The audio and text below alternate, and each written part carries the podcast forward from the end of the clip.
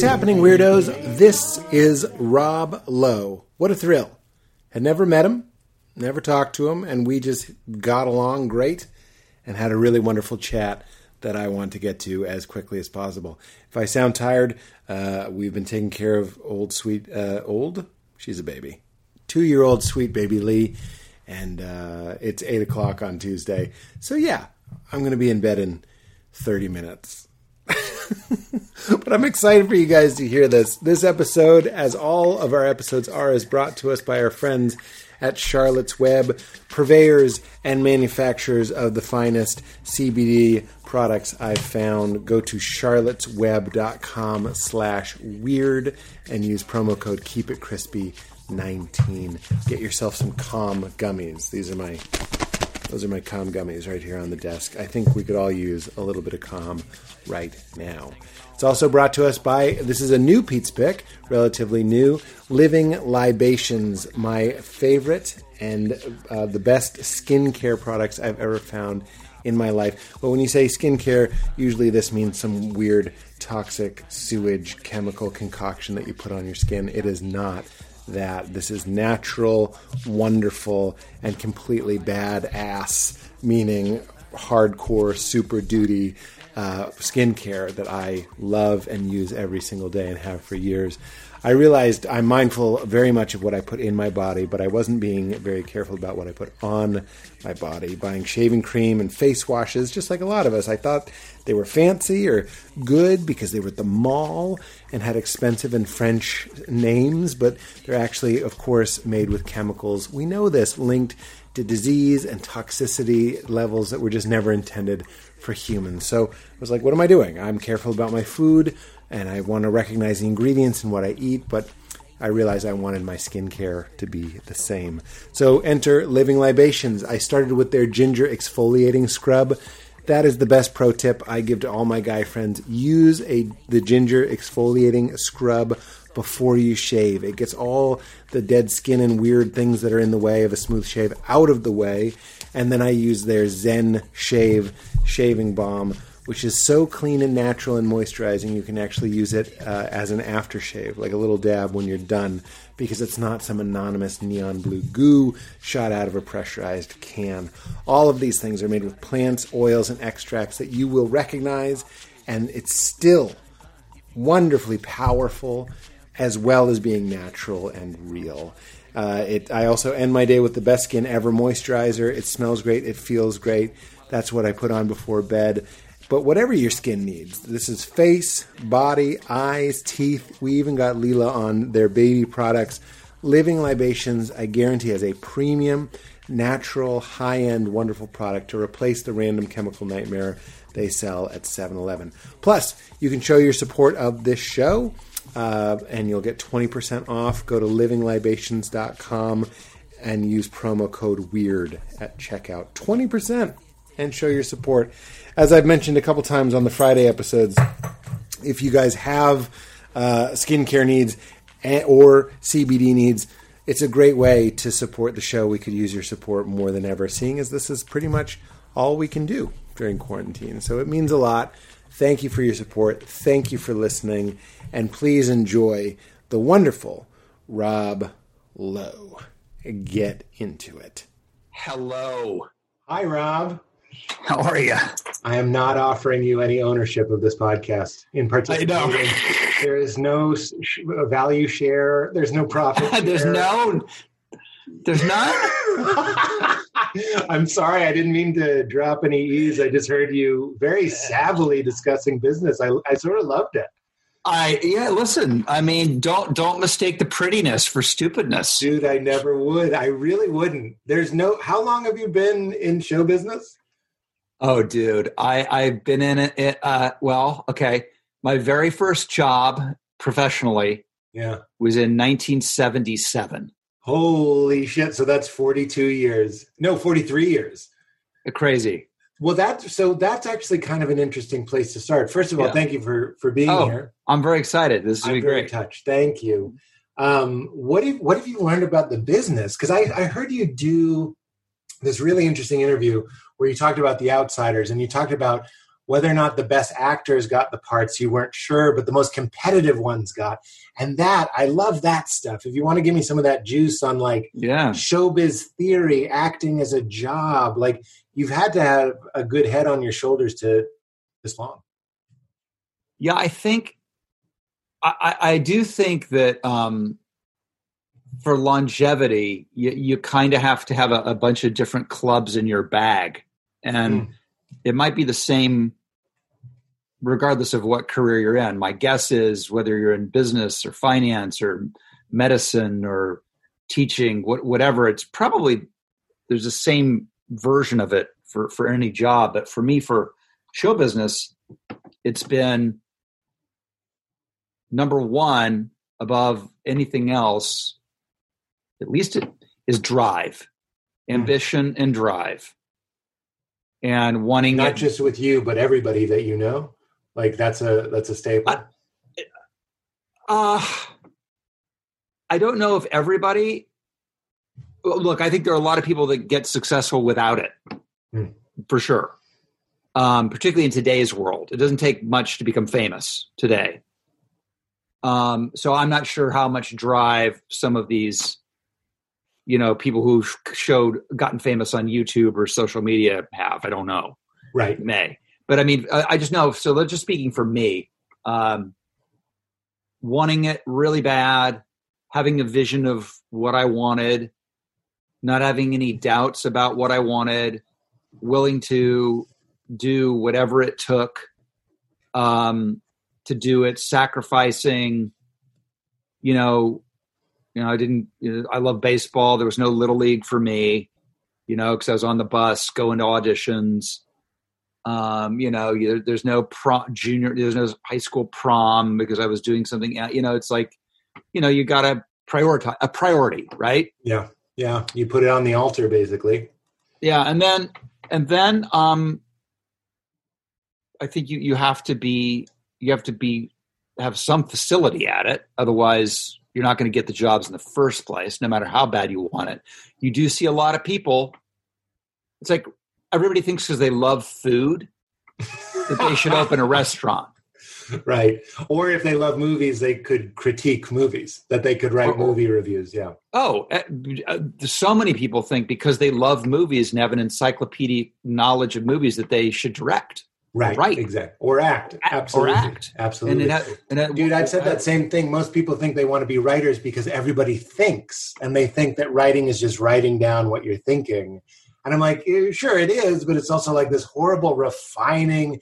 I mean, you've worked with some of the best. You work with Sorkin. Tell that guy that you just write down what you think. I'm sure he murders himself to get the music of it just right.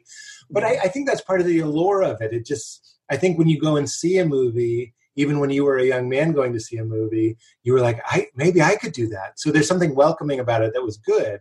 But when the rubber meets the road, you you already touched on something I find very interesting and tragic is when the level of talent doesn't match the level of ambition. Yeah, and you and, see that a lot. You see it a lot in acting. Well, LA is the only town you can die from encouragement. I don't know if you. That's my that. favorite. Thank you. That's one of my. that's one of my favorite phrases. But you can also die from not enough encouragement. I mean, it's a paradox. It's like a constant paradox.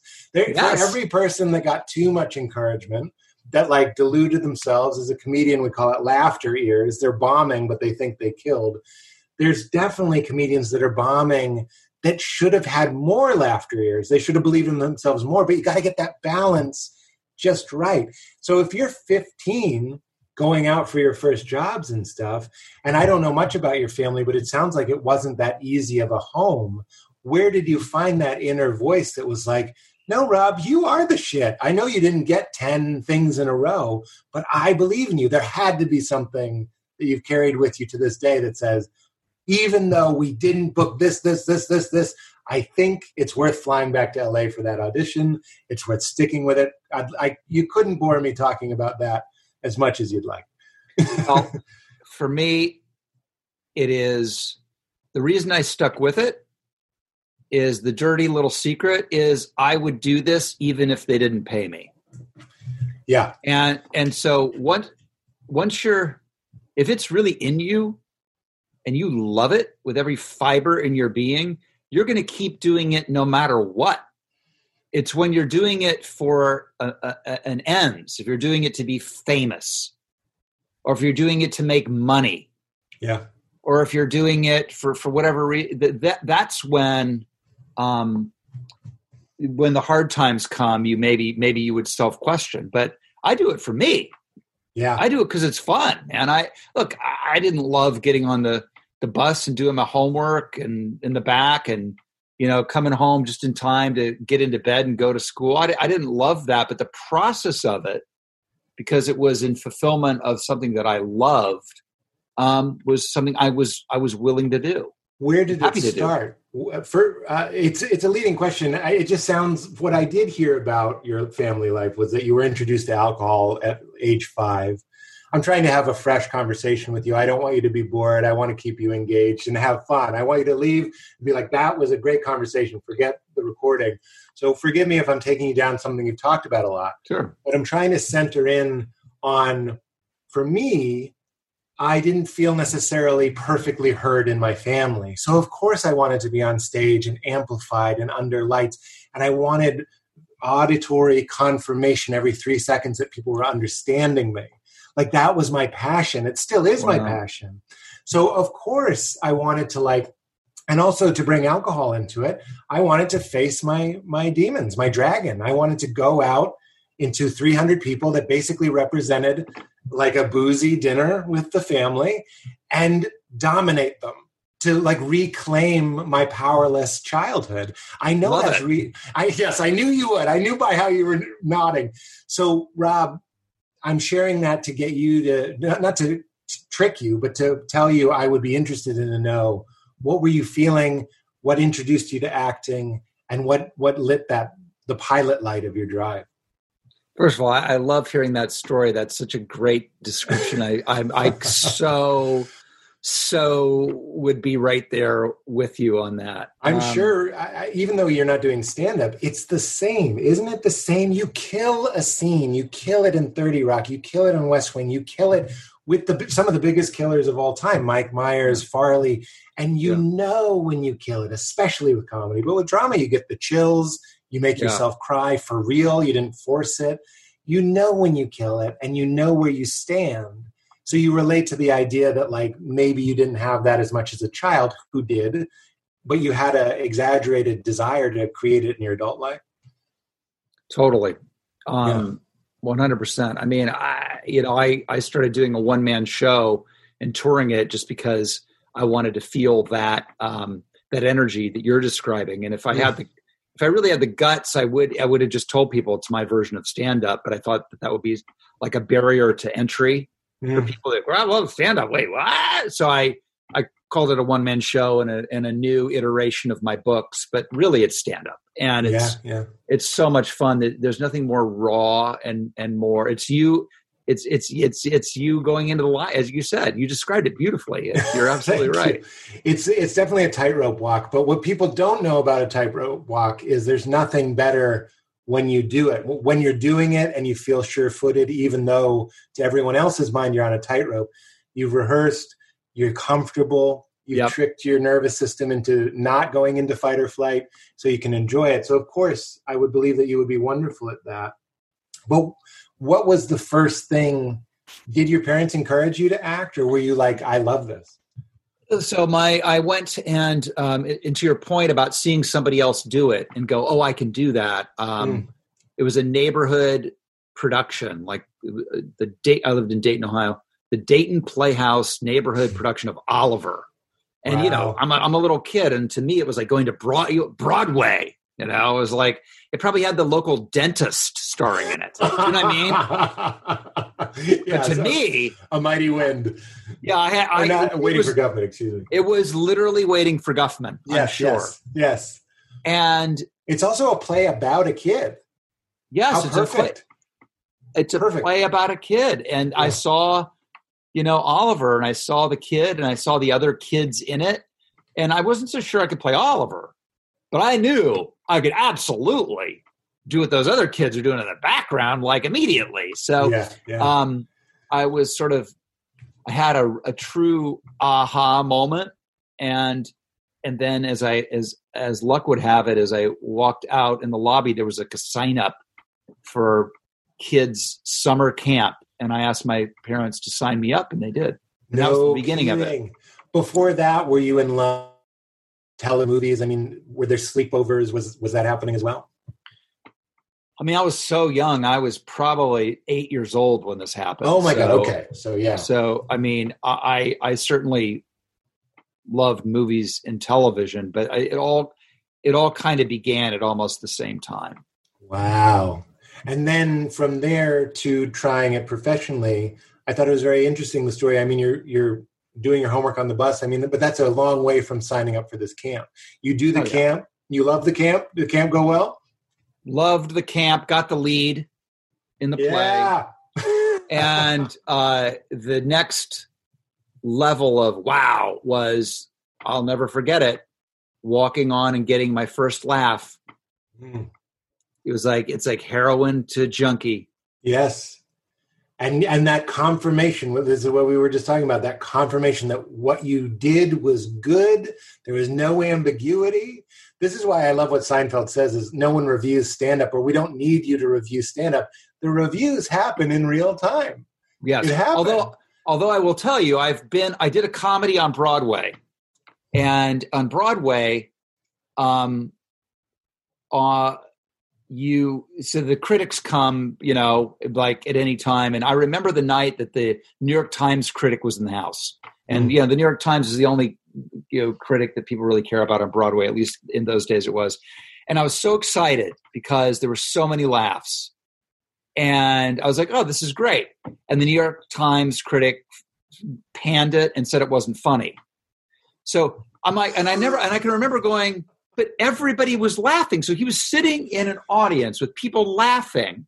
Wow. I was like, yeah. So was it not the right kind of funny? So it, I, I was blown away with that because you'd think, and that's what I do love about comedy, is at the end of the day, people either laugh or they don't. It is right.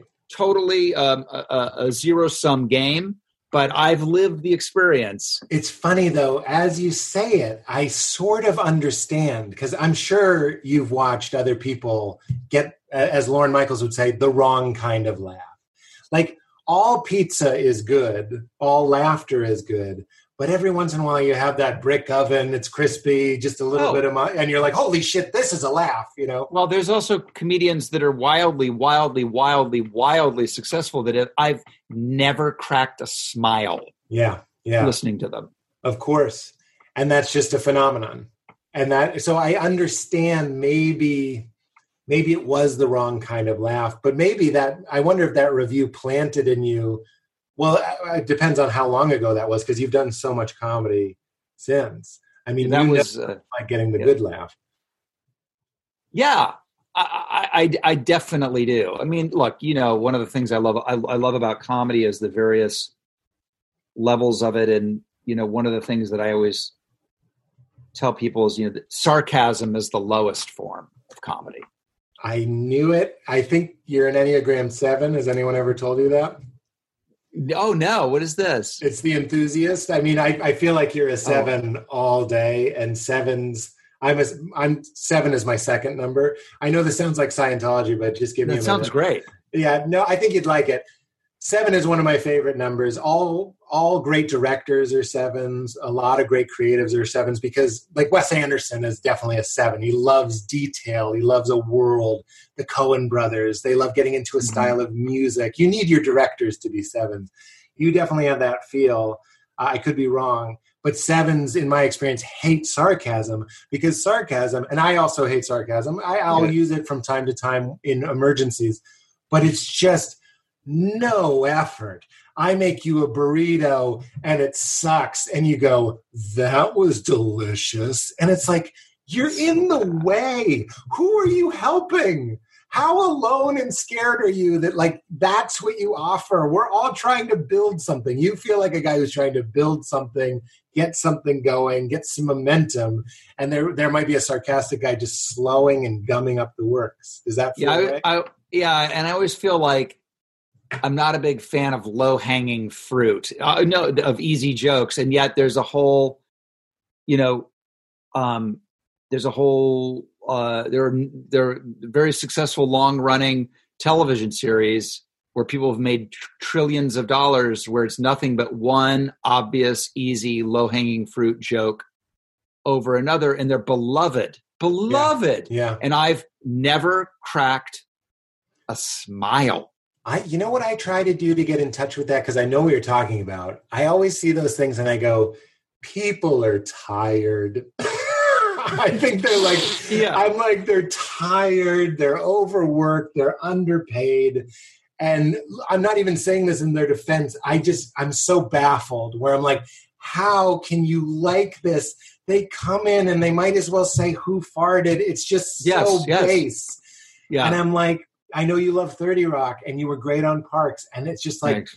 that stuff is like it's like a it, it's a harpsichord it, it, it's just difficult to get in if no one ever taught you how to follow i don't know or if you never Right. had the interest or the instinct so Well, listen, how, I- I Uh, it, it's also like what you were raised with. You know, I was raised with Saturday Night Live with the original cast. Like at Yeah. the very time I was discovering comedy, and and and you know, you're forming your taste. It's like here's food. You're going to eat food now. yeah I didn't get fed hot dogs. I got fed the finest food in the world because when I was discovering comedy, it was 1975, 76 as a little Yeah. boy, and I was watching the original Saturday Night Live. So, like, my palate was, you know, I, I was raised with that as opposed to, you know, Happy Days, which I also like, by the way, actually right right but, but like my, I I got the sophisticated subversive stuff right off the bat. But if you've never been exposed to that, I don't you probably don't understand why succession is funny. i think succession is hilarious Hilarious. and it's all subtext i mean like really what we're talking about is a sophistication of of levels of meaning and what we're criticizing i haven't even seen big bang theory but i feel like we're kind of making fun of big bang theory but those shows are right on the surface. Again i haven't seen it but i feel like shows like that are right on the surface. And then shows like succession it's like oh if you remember what he said in the last scene that's why it's funny that he his his attitude is the joke. The fact that he his face dropped and suddenly he's not such a big guy because his dad walked in. And that's really funny because i can relate to that. It's asking more of you like a book like a, or a play. Well, it's it's setup joke. Setup joke stuff is not funny to me. Here's I I live in f- mortal fear of social situations where someone says this. Oh, I've got a funny story. when they say that, I want to kill myself because I know yes I know I'm about to hear a story that isn't funny. Yes. But has this the sound of a story. What they really mean is here's a story that sounds like stories I've heard characters on TV telling when they tell stories, meaning it's like, and then I open the door and it's the clown, Rob. The Yes. clown was in the backyard the whole time, Rob. Right. And they right. put it on you to make it a good story by laughing, and you're just like, I hate this story. And forget it, the people that you've worked with and the people that I've worked with, they know where your story's going. Most people do. You don't have to be a, a fancy showbiz boy to know where the story's going. Everyone knew the fucking clown was in the goddamn backyard, Steve. Yeah, get Shut to it up. quick. Get to it quick. I Or always they call say- it the clown in the backyard story, and then they still tell it. It's like we know. you I know, said I it's know. the clown in the backyard story. I always want to say when they go, "Oh, I, I, I here's something funny." I always want to say, "I'll be the judge of that." Go ahead. That's good. That's nice. I was just going to say these are the same people that want you to want comedians to be funny or want or put some sort of burden on you. Or let me ask instead of assuming, what is the burden people put on you? Um, I take you to my Uncle Larry's uh, birthday party. We're in Winchester, Massachusetts. Uh, good salt of the earth folk. People see Rob Lowe. What is not just the ooh and the ah, but what do they want from you, or what do you think they want from you? Well, this is going to sound odd, and it, and I don't mean it mean it to sound like a celebration of glibness or inauthenticity or cheesiness or anything like that. But I have always been a fan of people who know how to be the people that the the people want them to be. Like Arnold Schwarzenegger I know exactly. knows I, I- I knows know exactly. what it means to be Arnold Schwarzenegger. Um, Cary Grant knew what it meant to be Cary Grant. I am not a fan at all of successful, famous entertainers who, in public, can't give the people what they want in a way that isn't demeaning to themselves. I Do you know? Do you know? Does that make Oh. any sense? Rob, you've just entered the hot tub of agreement. I, I don't even know what that means. I'm I'm agreeing with you so much. It's heating up the water. I love that. Because when I interviewed uh, James Corden for this podcast, he told me the same thing. He's like Will Smith, Tom Cruise. I've even heard specific stories about old T. Cruise that he'll say, "Show me the money," and he'll mean it. He'll say it. That's one, but he'll So- mean it. Good. That's a seven. He's a seven. He a- means it. He well, by the way, he's one of my favorite people, and one of my. I just I I, I love him. I I love Tom. I love him. I love him. I love him, and and that does not surprise me. Like I'm trying to think of other people other than Arnold because there are other people who. What's your Arnold story? Like just somebody wanting Well, him a- to just be the guy that he is. Here's a this is this is my favorite Arnold story ever. Is we walked. and I've known him forever. I've known him for years and years. Very close, and we walked into a restaurant in Sacramento when he was governor, and they said, "Oh, oh, oh governor, we have a a, a a private room for you over here." He goes, "Why would I want to do that? I want to be where the action is." And that's you do what I'm saying. Every if you walk in with I don't know, pick your pseudo intense actor, like, oh yeah, man, I gotta, I just, oh yeah, I don't. Uh, yes. You were just I would say- Rob Schneider. That was Rob Schneider. I want to be like, bro, if you can't handle being looked at, get the fuck out of show business. Well, I feel like people like Arnold Schwarzenegger at a certain point, and you're right, you got to get that percentage right, but a certain percentage belongs to the public. Would would you agree? Especially when you're you're an icon. The man's a fucking postage stamp, which I know is a loaded thing to say these days, but I'm just saying he's an icon and he with one look I'll, i know you'll like i feel like you're gonna like this story I used to do improv at UCB in New York, and they did a live 30 Rock. I just went to watch. We went to the bar up the street. This is the old one uh, in Chelsea, and we went up the bar, and Alec Baldwin came. It's already a story. It's already a story. Yeah, Just because he came. yeah. And then Alec Baldwin bought everybody chicken fingers and he hands me one and goes, There you go. Because he knows I got the face of a guy who wants a chicken finger.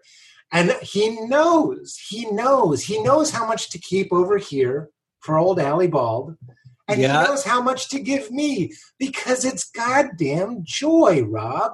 Life, Yes. talking back to base television, this is a different thing. If you have the ability, which is what I think T. Cruise embodies, to say, Show me the money. And he seems like a very present guy. So he's saying it for the first time. You know what I mean? He's not doing it for the Yeah. millionth time. He's getting in that S. He's getting in that H. He's getting in that O. He's getting in that W. And he's letting it feel for the first time. And that family of 12 at TGI Fridays yep. will never fucking forget it. So I'm hearing, if I'm hearing you correctly, you have found that balance in your life. If it means I want I shook I shook Paul Rudd's hand 25 years ago and it meant a fuck ton, which is why if someone ever wants to shake my hand, and I, I bet you're the same, you you enjoy playing that part. Why not? It's ungrateful otherwise. Right. It's un- just it's just ungrateful. Yes. And you know, you to I always aspired to be like, you know, if Arnold leaves a restaurant, he turns to the hostess and goes, I'll be back. Do you know what I mean? It's like and you go, Yes, that. That Yes. thing, that, yes, that. Yes, that makes me so happy. I wonder, does Arnold know that people find his Total Recall commentary really funny? Is he aware that that became like a viral thing? Oh, how about that? I don't know this, and I am now going to watch it. You There's have a, to. Oh, is it unbelievable? It's really great and it's guileless. It's not like what an idiot. It's like I Oh. think it, it's when commentaries were kind of new. Yeah. So Arnold is doing Total I'm writing this. I'm I'm writing this down right now. Please, would you please? Oh, this you may have given me the gift the, of, of like the unbelievable gift. You need to let me know. Go through Allison, go through somebody, but just let me know how this plays. And if we get a funny voicemail, send it to me. Oh Because- my god. the whole thing again in his defense the man is a treasure in his defense they were new it's total recall for fuck's sake but instead of going what we do now which is like oh i remember this scene. Working with that guy was great. He's such a cut up. Oh it was a hot day. If you look carefully you'll notice that Yeah, right, right. I, you know whatever it, modern commentaries the whole thing is just two hours of him going and in this scene i'm trying to get my eye to go uh, read on the scanner. Like the whole he's just saying what the movie is. The whole Oh, movie. that's oh, that's so great. He's narrating it he doesn't do a commentary he just goes and now i have to get the mars because there's no atmosphere the whole thing This is so.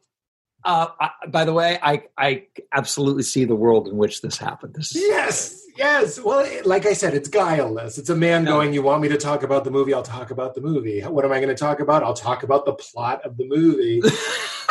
Uh, so good. it's on YouTube. Just look up Best of Total Oh, Recall oh. commentary. Uh, I'm doing it right now. That's fucking amazing. Great. he seems like a really inspirational guy. Do you guys just inspire each other? I mean, you seem like another one of those people. I'm bringing this back to you as well.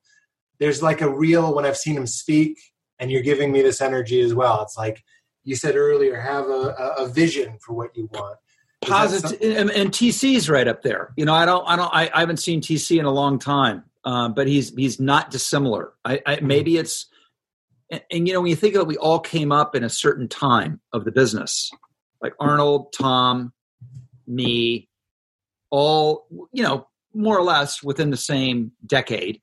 Yep. and and I think that the business celebrated and was really open to a certain type of worldview and ethos, and it was all pre irony. First of all, it was all pre David Letterman, Yep. who I love. David Letterman. David Letterman's fucking awesome, but in the celebration of David Letterman's awesomeness, everyone. Ev- no one could be earnest about anything ever again. I agree. If you want, uh, if you're writing down good YouTubes, uh, maybe you've already seen it, but David Foster Wallace on the on irony is incredible. He gave us a talk about how we became incapable of of being earnest, and of course, you know. The importance of being earnest. The play is about a time when it was very in vogue to be earnest, you know, Right. and then it moves the other way. We become very ironic, and then we go back to earnest. So we, there's always a pendulum. But he gives a, as a writer, as a creator, and I think you, as a writer, creator, actor, everything you're doing, uh, it's really important to when we're being ironic to at least know that that's the choice we're making Yes. instead of just being like that's what reality is reality is to think it's boring that you have to talk to some stupid movie star again i love letterman but i think we're moving into a time that's why i'm glad you're doing a podcast because podcasts are the place to be as as earnest as you want to be Right. You Yep. you were saying it was, it was in the same decade you were all coming This out wasn't this. So it's Tom's inspirational to me in that way too. That he's unapologetic about about he, what he wants to achieve and how he goes about his work and um and his enthusiasm for it.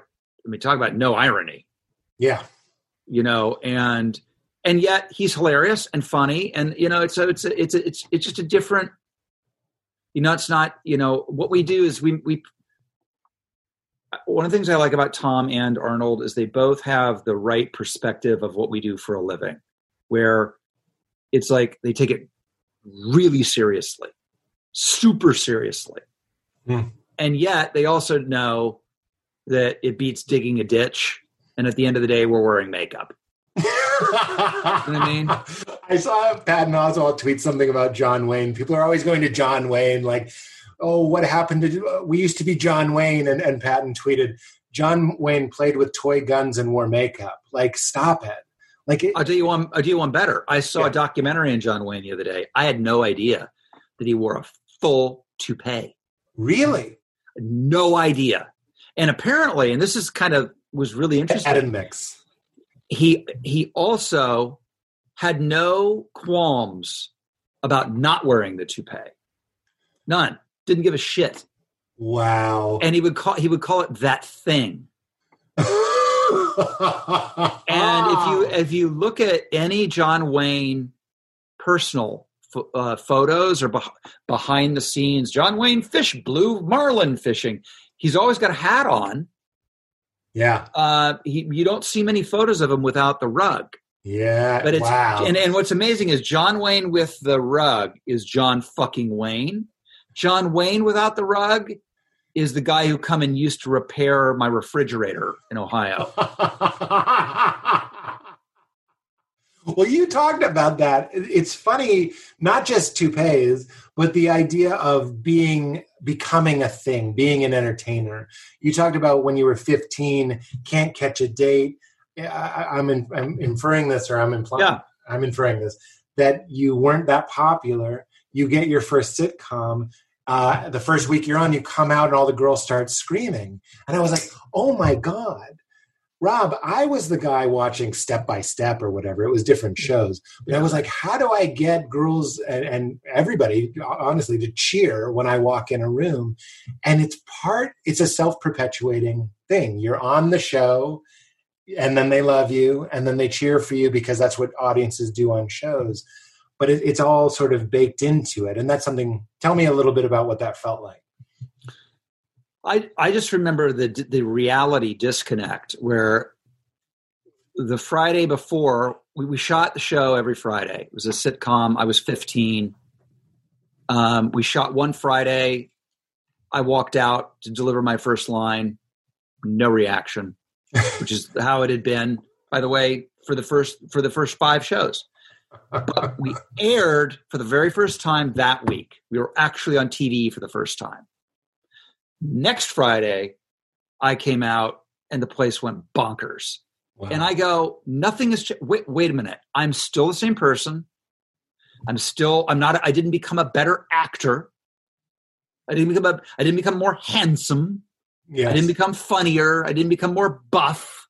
I'm not more whatever. I'm exactly the same. Last week, crickets. This week, crazy cheers. What the living fuck is going on? I'm telling you, the Beatles had to feel the same way, right? They were like, we were just in Hamburg playing I Want to Hold Your Hand, and John got a lager in his face. You know what I mean? Like Yeah. they just, it, and then they're on Ed Sullivan. I, I'm just so interested. But to have that hyper consciousness, did you take it with a grain of salt then? Were you like, wait, I this is the same thing, or were you, did you believe your own hype? I mean, you were a young man. I was I think because I was 15, I, I didn't listen. I didn't understand very much about anything as as you know most 15 year olds do. I, I mean, so I did not do that added extra leap to, oh, this is all bullshit. Take it with a grain of salt and put it in its proper box. I just didn't have the the the um the life experience to do that. I, I legitimately didn't know why it was different what Mm. the, I didn't know any of the science behind it. I mean, I knew it was because I was on television, but I was like, oh, am I am I different? I don't feel different. I don't look. Di-. You know, it was all like, oh, I didn't know what was going on. Well, this is why another one for your YouTube list. If you watch Big Bang Theory without the laugh track, I mean, get ready to go to Flavortown. It's insane Oh my god! because what it is, Rob, it's not just hilarious that it's it, it's eerie, and it's not just they're pausing for laughs. They're pausing for familiarity laughs. Do you know what I mean? They're pausing Yes. for that, like, whoa, he's doing what he's doing. So it's not just like if I'm just like, you want some cake, and someone looks at the fat guy and goes, by the looks of you, it looks like more cake. And then there's like a 30 second silence. It'll give you the oh. chills. This is I am so I have never been more excited for my nightly YouTube deep dive because that's all I do. I don't watch anything on TV. Listen, TV's been very, very good to me. I watch Yeah. nothing on it. I'm Yeah. on YouTube looking at ancient aliens or Steve McQueen behind the scenes of this or Big Yes. Bang Theory with no laugh track. That's my and as a cinephile, I, everybody that listens to this show is going to know I'm going to say this. There is some incredible content of people breaking down movies. I mean, like production Oh, yes. value. There's a whole film school education for free. And I, I love saying this because I want people to take advantage of it. I sound like a dad, but I want everybody to take advantage. If you're interested in making movies uh, And music. Cinefix, uh, I mean, yeah. I my big my big deep dive is on you know uh, Walter Fagen's chord progression discussion on the making of Steely Dan's Aja, yeah, there you go. like like that kind of stuff. I mean, come on. We used to have to sorry to sound like an old man but like i remember if a video came on for a band that i like an mtv music video you'd you'd rush to the vcr in hopes that you could get the last 15 seconds of it and of course it would show up in the middle of your home video because it was the Yeah, exactly. but like the thought that you can watch anything and watch someone explain it to you i'm just like It's so funny. I, I did a um, when I was on SNL. I played a character called the Beholder. This is one of the, I think it was the, one of the times I hosted it, and he filmed his goth persona. And the, the point of it was he was making these little home movies that he didn't really know how to do very well. And in the middle of it, it cut to the opening of Frasier. Like he had, he had recorded. that is fantastic Uh, that's what you reminded me of right now. But isn't that what comedy is? It's like comedy is reminding us that no matter what you're looking at, and also Frasier. You know what I'm saying? and Like, yes, That's like a good perspective for us to have on reality. It's like, oh my God, did you see what happened today? And also uh, tossed salad and scrambled eggs. Like it's Which, it's by the way, I had never. I look, Frasier, Kels. That's one of the.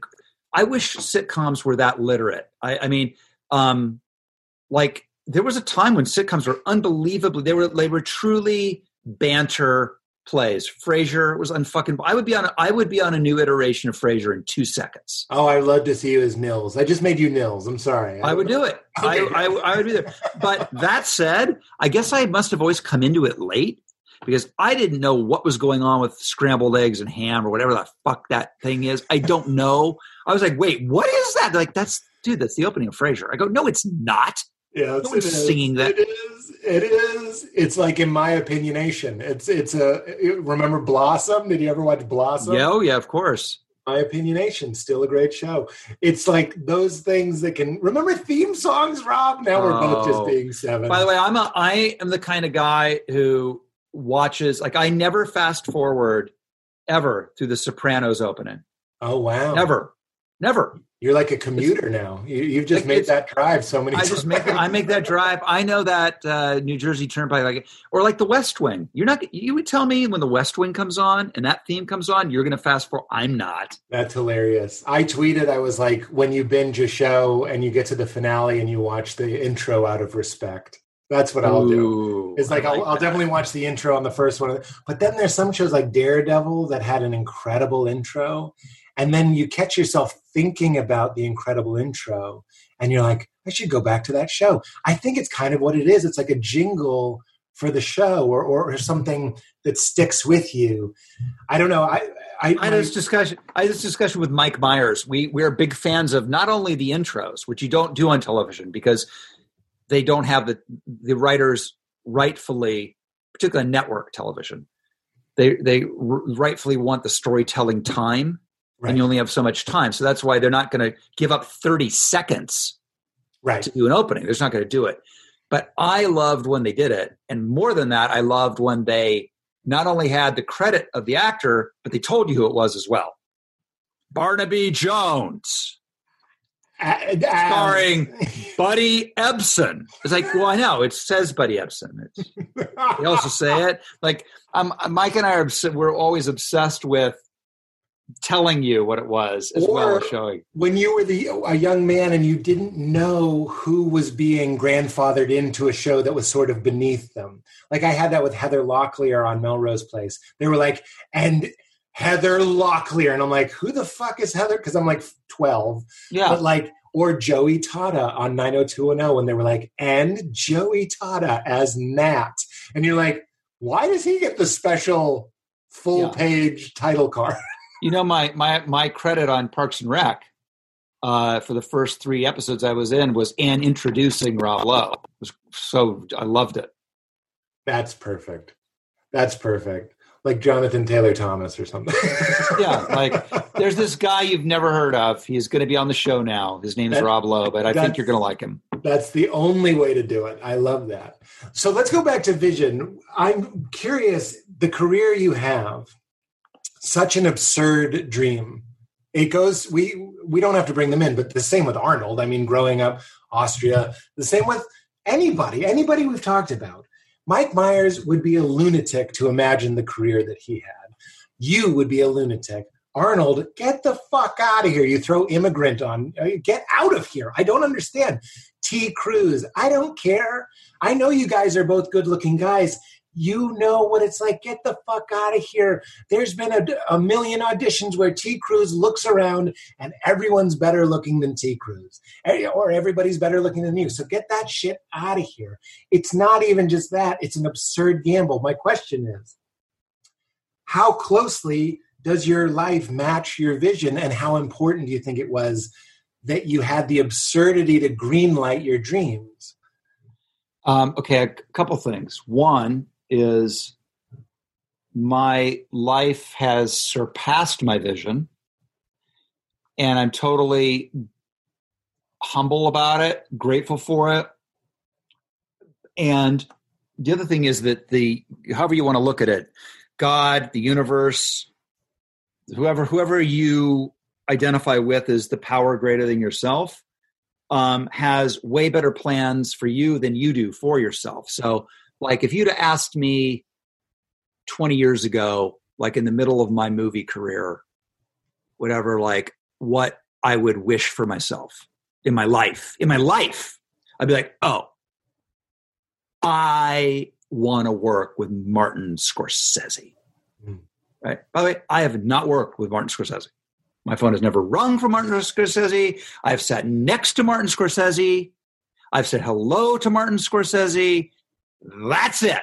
I've pretty much figured out at this point he's not calling me. He's not doing it. He when he thinks of a guy who looks like me, which is rarely, he is going to call Leo. And that's the way it goes. And guess what? It's all good in the hood. I thought you were going to say Ray Liotta because I was like, people have to come up to you and say, I loved you in Goodfellas. I mean, that has to have happened. No, no one's ever said that. I, it's my favorite movie of all time, by the way. Really? Like- I feel that off of you. I, I it's not like a Goodfellas ringer.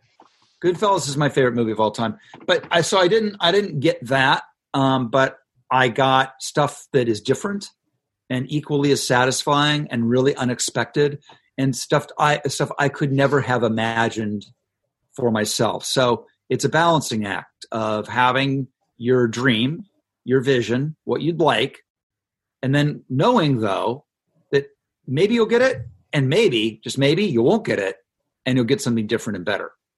Well, speaking about the universe and the flow of energy in in the universe and the way that things go, and talking about when the talent doesn't match the ambition, I'm going to put this to you. I've said it a million times. I'll say it a million more. You have to follow the dream that's following you. That you get feedback from your dream.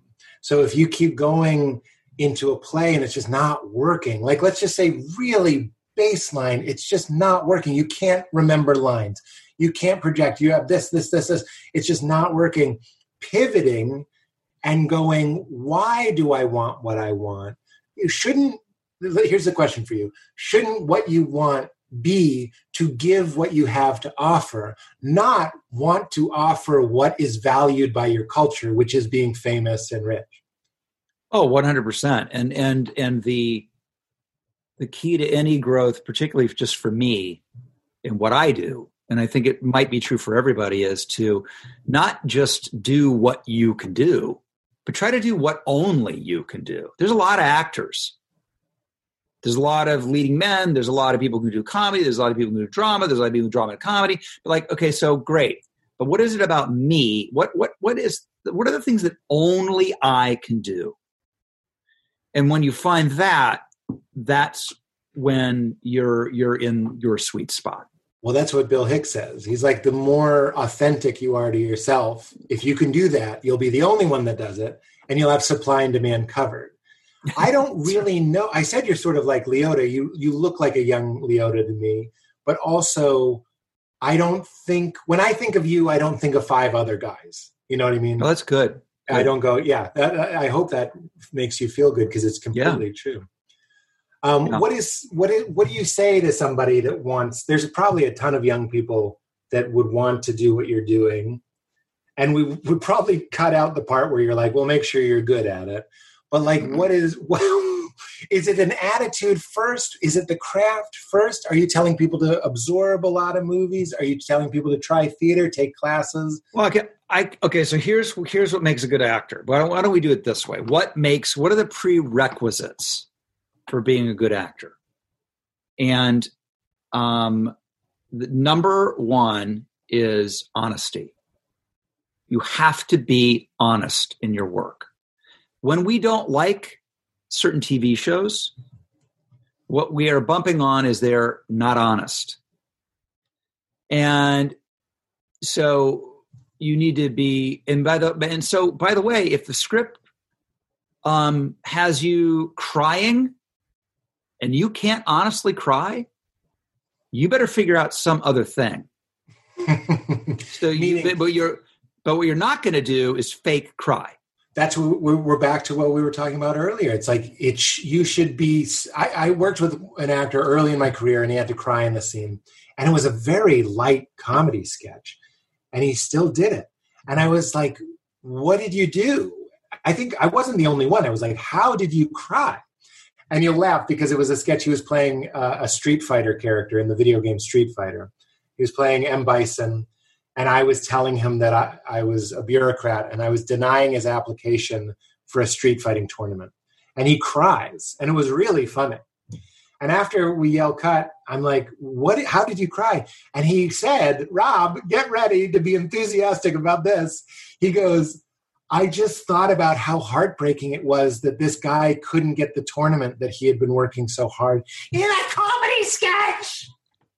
In a sketch, he embodied a video game character who wanted, in this absurd reality, a permit to do a street fighting tournament. And I said no, and he wept because he couldn't have his dream come true. He didn't think of one of his dreams that didn't come true. He just did it that is what I hear you saying. You gotta, yeah, you gotta and, find and, it. And you can do, and you can do it. I've done it both ways. I've done it where, I mean, look, if the writing is great, you don't have to do anything. It's right there within you, um, because you're the story that you're involved with, and even in this little video game thing, that story moved him. Mm. So he didn't have to, or maybe the story isn't moving you and the writing isn't that good and you don't have that connection then you go to that time my dog died or whatever the hell. I i, I don't do a lot of that anymore. Um but so it's it's uh honesty and then the other thing is actors have to listen. They have to listen and because you you you see so many actors who have and particularly nowadays where um everybody's going on tape and live auditions are less and less and less you're learning how to manufacture a fully finished product to get the job. And the last thing you want to do on a set is come in with a fully finished product. You want to be open to whatever that other actor is doing. I know that any good actor will give a different performance based on what the other actor is doing. Mm. And I've worked with plenty of actors that no matter what I do, if I rage or I jump up and down or I fall asleep on the floor, like I could do one billion trillion different things, their performance would be exactly the same. That's a bad actor. Wow. I've never gotten such a great answer on acting. I, have always asked about it. I think that was fantastic. I, I think there there are people legitimately who I always like to say it this way: if if a plane crashed into the soundstage during the scene, they would do exactly the same thing that they did before lunch. I think that's great.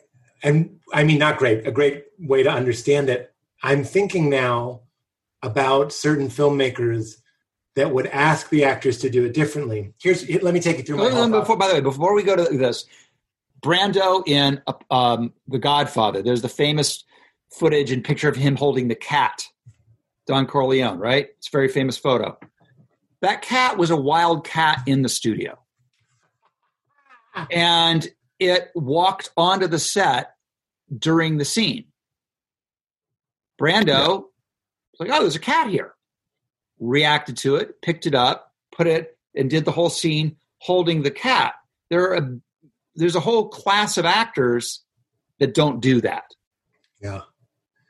It's so interesting. It is reacting, isn't it? I mean, it should reacting. Be. Yeah. Yeah. It's, unfortunately, I think that might put you at the mercy. Well, maybe not, unfortunately, because no matter what's happening, you can react to it.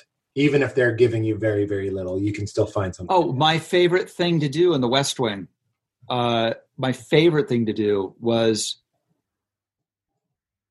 to, to, to accept the challenge of being in a scene with multiple characters, sometimes as many as 10 or 11, and only have one line.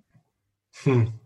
Because keeping that alive um because that's the other thing is actors think that if they're talking that's their moment it's not their moment is the entire time mm. so when you keep it alive and listen ironically what you'll find is they will cut to you because something's going on behind your eyes and you're living and reacting um, and and that is that that's a whole other other thing is the great actors are I, I just want to watch them listen. Wow. When it comes to something like live performing, so you're doing SNL, which I know was a high point of your career, if not yeah. the high point. Yep. I know you grew up on it. Yep. When you're dealing with the adrenaline of that, when you're on set, you do have the ability to focus and center and and do it multiple times and and I'm not saying it's cushy, but you do have your comforts. You can get I'm speaking for myself. You can get the coffee exactly how you want it, exactly right before your coverage. I. I, I, I wouldn't demand it, but I'm trying to make it the best I could. So my wonderful assistant Paige would know bring him his coffee before his coverage because that's when he's going to want to riff. You don't riff in someone else's coverage.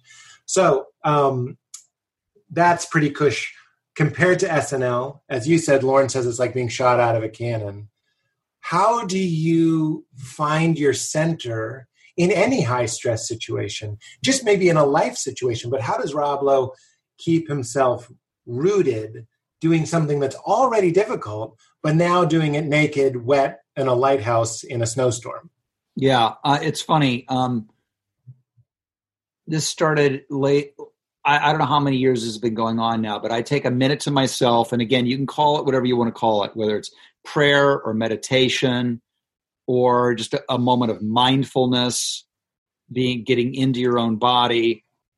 And and i i ask for um to just to to be sort of filled and used as a vessel for for for people's entertainment um joy drama and then to have access to to every eh, to that whole pool that the universe or, or, or God has, and I, I do that.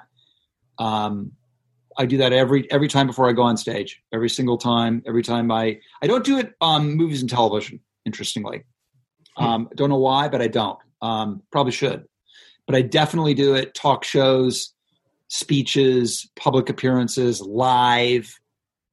Um, Anything where well, you know what it is? Adrenaline. It's it's it's adrenaline. You know what it is? It's when the state when I feel like the stakes are high and there's adrenaline. That's what it yeah, is. you're That's you're on the tightrope again. I, I yeah. completely understand. I am a mindful of the universe. I'm a grateful person. I'm trying to keep in mind of things bigger than myself.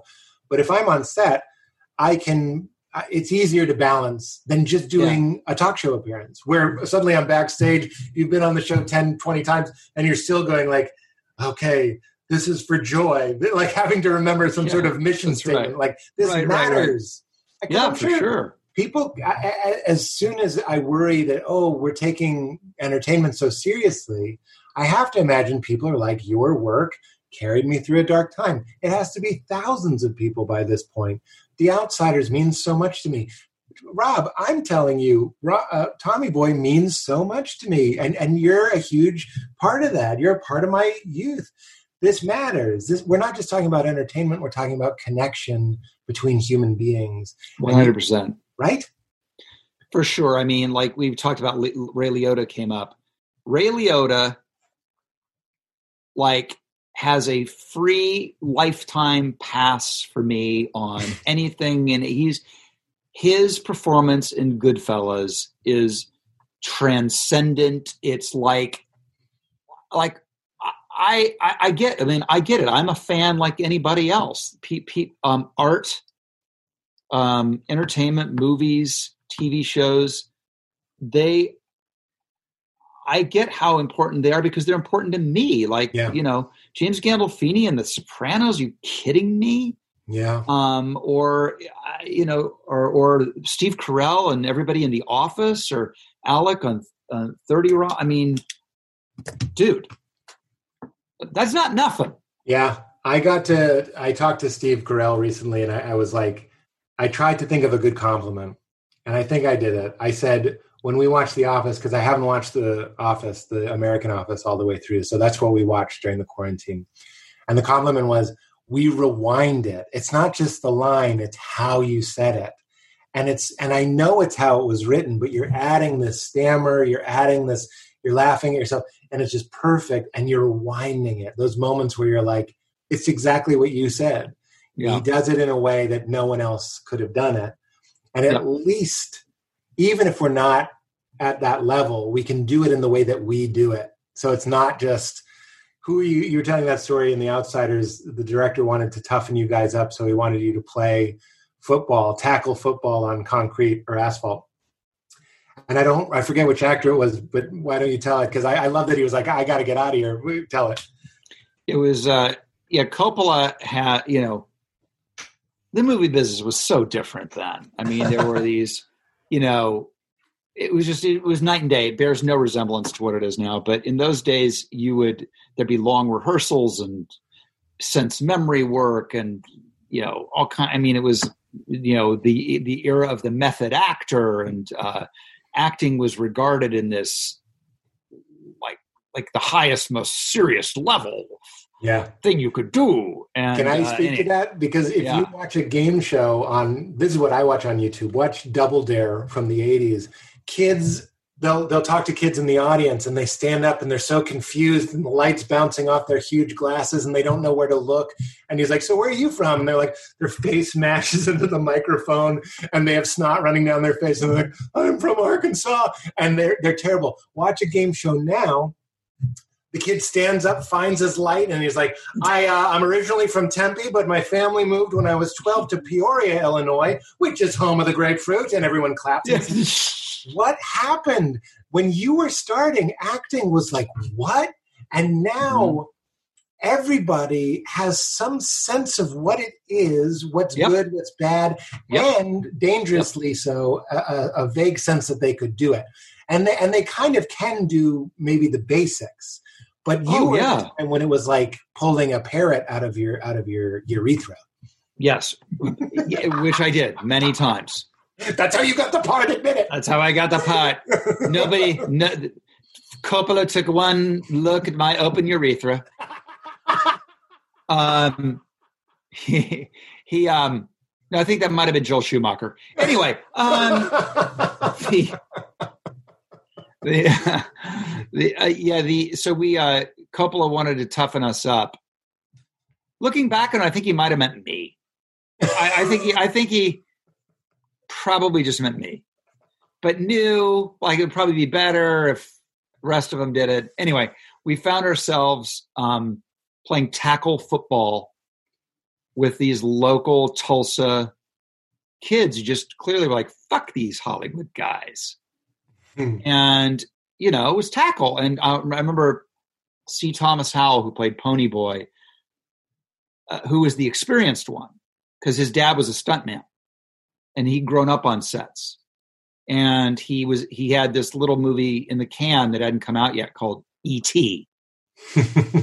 um, he kind of huddled us up and was like, "Listen, fuck these guys and fuck Francis. If I get my fucking leg broken right now, I, they're going to put me on the next plane home, and somebody else is playing Pony Boy. So I'm not Yeah. doing this." And we're like, "Yeah, it's a really good idea." We we went on strike and we didn't do it. Just like a real pony, if he broke his leg, they'd put him down. Yes, they put they they would put the actual Pony Boy down like a pony.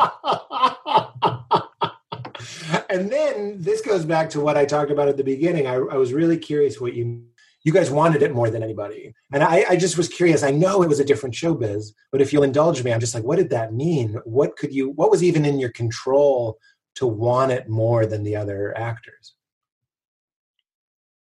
Well, you can go on YouTube and you can watch the Outsiders auditions. They're on YouTube and they're pretty insane. And one of and and by the way, there it's just one day of a week. So whatever footage you watch, just know that there's a hundred more hours of it. Hmm. But there's one moment where um, Tom is auditioning for Soda Pop for my the part that I got, and in that scene in Soda Pop's big audition scene, he had to break down and weep, and Tom's doing it, but it's not because Tom's a fucking great actor. It's what we talked about. He wasn't clearly wasn't. He's not crying, not crying, and he he Tom stops. I'm sorry. This is. I'm sorry. This this isn't. This isn't. This isn't working for me. Um, can I maybe? And I, I remember watching it, going, "Holy fuck!" It's not working for him. It's like he's telling Francis Ford Coppola that he wants to start again. It's not working for him. Wow. By the way, for all we know, it was working perfectly fine for Francis Ford Coppola. right. And and it's it, it- it's not just a level of who wanted it more. It was it was like that's such a badass thing to do. That kind of like awareness and honesty and competitiveness. He's like, fuck, I'm not like this isn't going to be my tape. and confidence. You know, it's funny, Rob, when I started asking you about acting, you said, Well, let's do it this way. What does it take to be a great actor? And you reframed it. And I was like, Well, that's the answer. That's a showbiz answer. That's an acting answer. And that's an art answer. And I'm glad we're circling back to it because I wanted to compliment you on it. And it's what motherfucking T. Cruise was doing in that moment. You're controlling the hurricane. You know you're in the low pocket. It's not even an expression Yes. Yeah. you're in the low pocket. It's Right. now an expression. Yes. It is You- now. You, you are low status. You're supposed to be begging for the part. You, Rob, are supposed to be. Who said this? Nobody. But you're supposed to answer the the interviewer's questions. Who fucking said so? Your job is magic. And if mad, if to get your creativity flowing, I was going to make a dick reference. Was, let's let's keep it clean. To get your creativity flowing and to be prepared, you need to shift the room to the left or the right. This is what stand-ups do, and it's what auditions are, and it's what Yeah. acting is. And when I hear you say acting is reacting, that's because you're looking for the X factor. You're looking for the juice. You're looking like a quarterback looking. I, I've never thrown a Yes. football in my life, but you're looking for that perfect moment to make the pass. And Yes. that moment only happens. You talked about centering yourself before going out. Dude, I did that before this podcast. You were walking in, I had a minute. Was I looking at my notes? I was just reminding myself that you and I are trapped or, or housed in a phenomenon called awareness, alive at the same time on a space rock hurling through infinity. We're alive at the same time. We're interested in the same stuff. We're going to talk. Hopefully, we're going to connect. People might enjoy it. Maybe people won't enjoy it. But can I be alive, motherfucking, right now with you Yes. here and now? And that's what T. Cruise was doing. T. Cruise wasn't in his head going, oh shit, I'm not crying. T. Cruise was going, I know what magic smells like. Let's start it over, Francis. You go press a Pinot Noir, and I'm going to cry the next time. That's exactly. I couldn't put it better myself. You're you're exactly right. That's exactly what it is. Being in the moment is the answer to all of life's questions, not Right. just acting, not just acting. Well, that's what my great teacher Byron Katie says if you want a problem, get a future. So mm-hmm. in that moment, Tom Cruise, what we're supposed to do, and, and I, I'm sorry to keep bringing it up to T. Cruise. I just like that story, but it's about what we've been talking about as well. It's like if he got stuck in the story of the future, if he started watching the movie of the future instead of being in that moment, would he have had the druthers to go, hold on, let's stop, and to be authentic? To not, Yeah. you say people hate fake shit. Valentine's Day, more bottles of wine are sent back than the rest of the year combined. And that's because people are being fake and they're trying to impress their dates. And if I wanted, as a writer, to write a douchebag part for you, Rob, I would have you send a bottle of wine back without even really knowing anything about wine because that's fake. But when we're in the now, we can access the real. And when we're real, it doesn't matter if you're sending a bottle of wine back or you're telling one of the world's greatest directors that you need another go because people know reality when they smell it. Do you agree, Rolo? Rolo agrees one billion trillion percent. Authentic- authenticity is the uh, it's a daily quest for me. Mm. Um, I, it, it truly is. Is T Cruise? He's T Cruise is our spirit animal in this. Let's just lean into we it. We can't beat T. Cruise. Uh, no, you can't. I mean, my my quest for daily authenticity is an up at dawn, pride swallowing siege that I will Oh never fully tell you about. I am cloaked in failure. I am cloaked.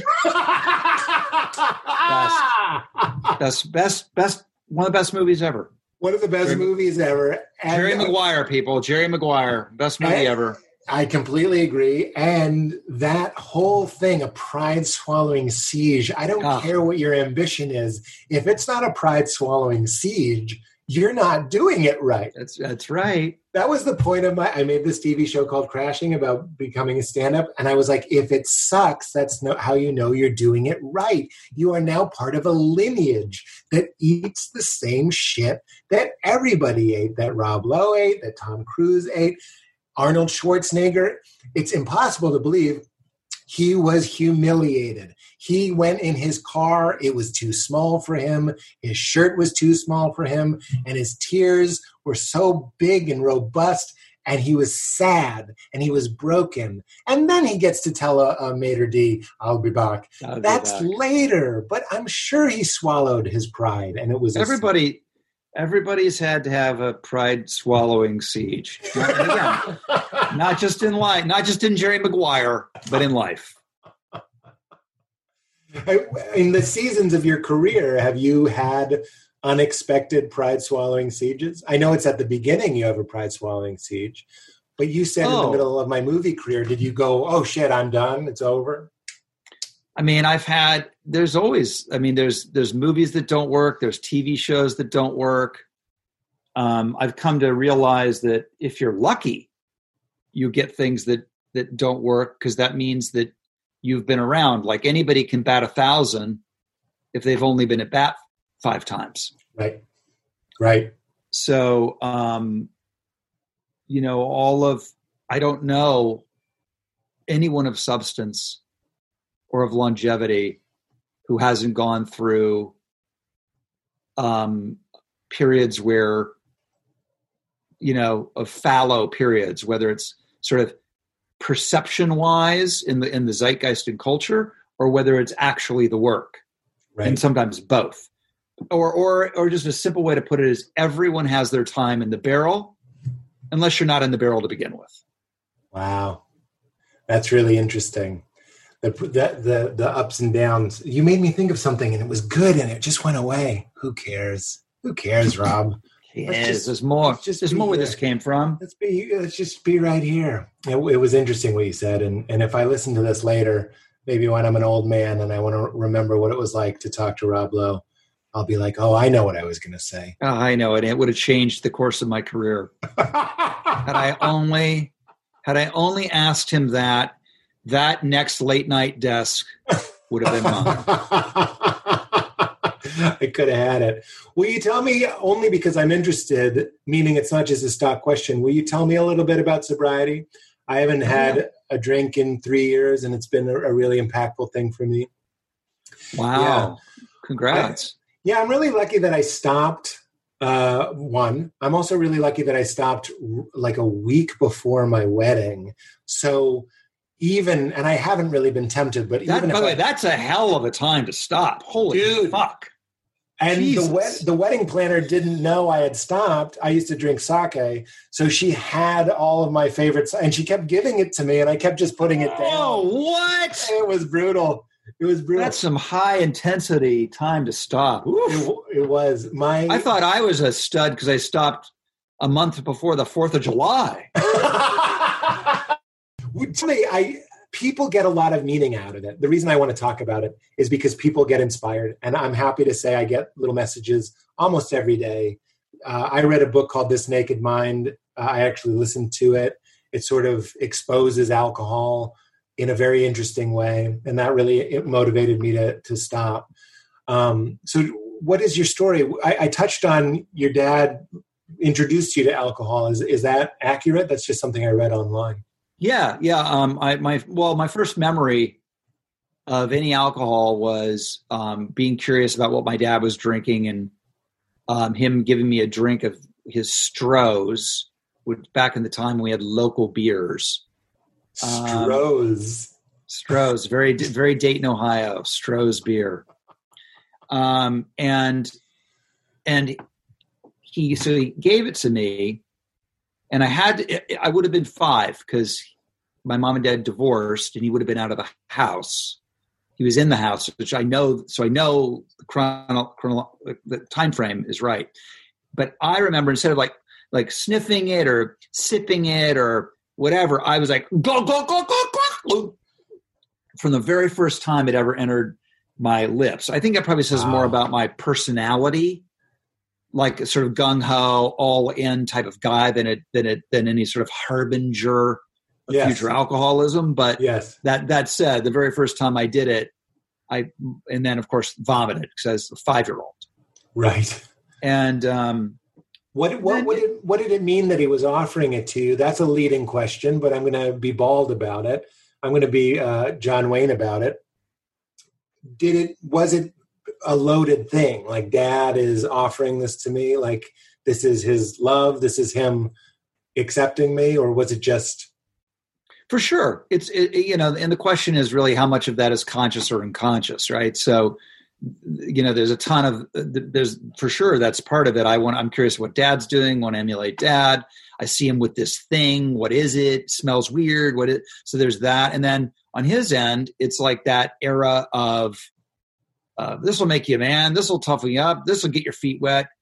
Is five too young? I'm thinking it is, but but I but it's also like you know it, it, it like today we would say I mean there, there's no one today even in that sort of socioeconomic um, world even today you don't have to be a, uh cultural sophisticate or veteran of therapy to know that you probably don't do that with a five year old today Yeah, but then yeah. but then then i then I, I i give them kind of a pass on it i really do in those days people just weren't paying any attention It sounds like, and I want to compliment you on this. Correct me if I'm wrong, but it sounds like there's some forgiveness there.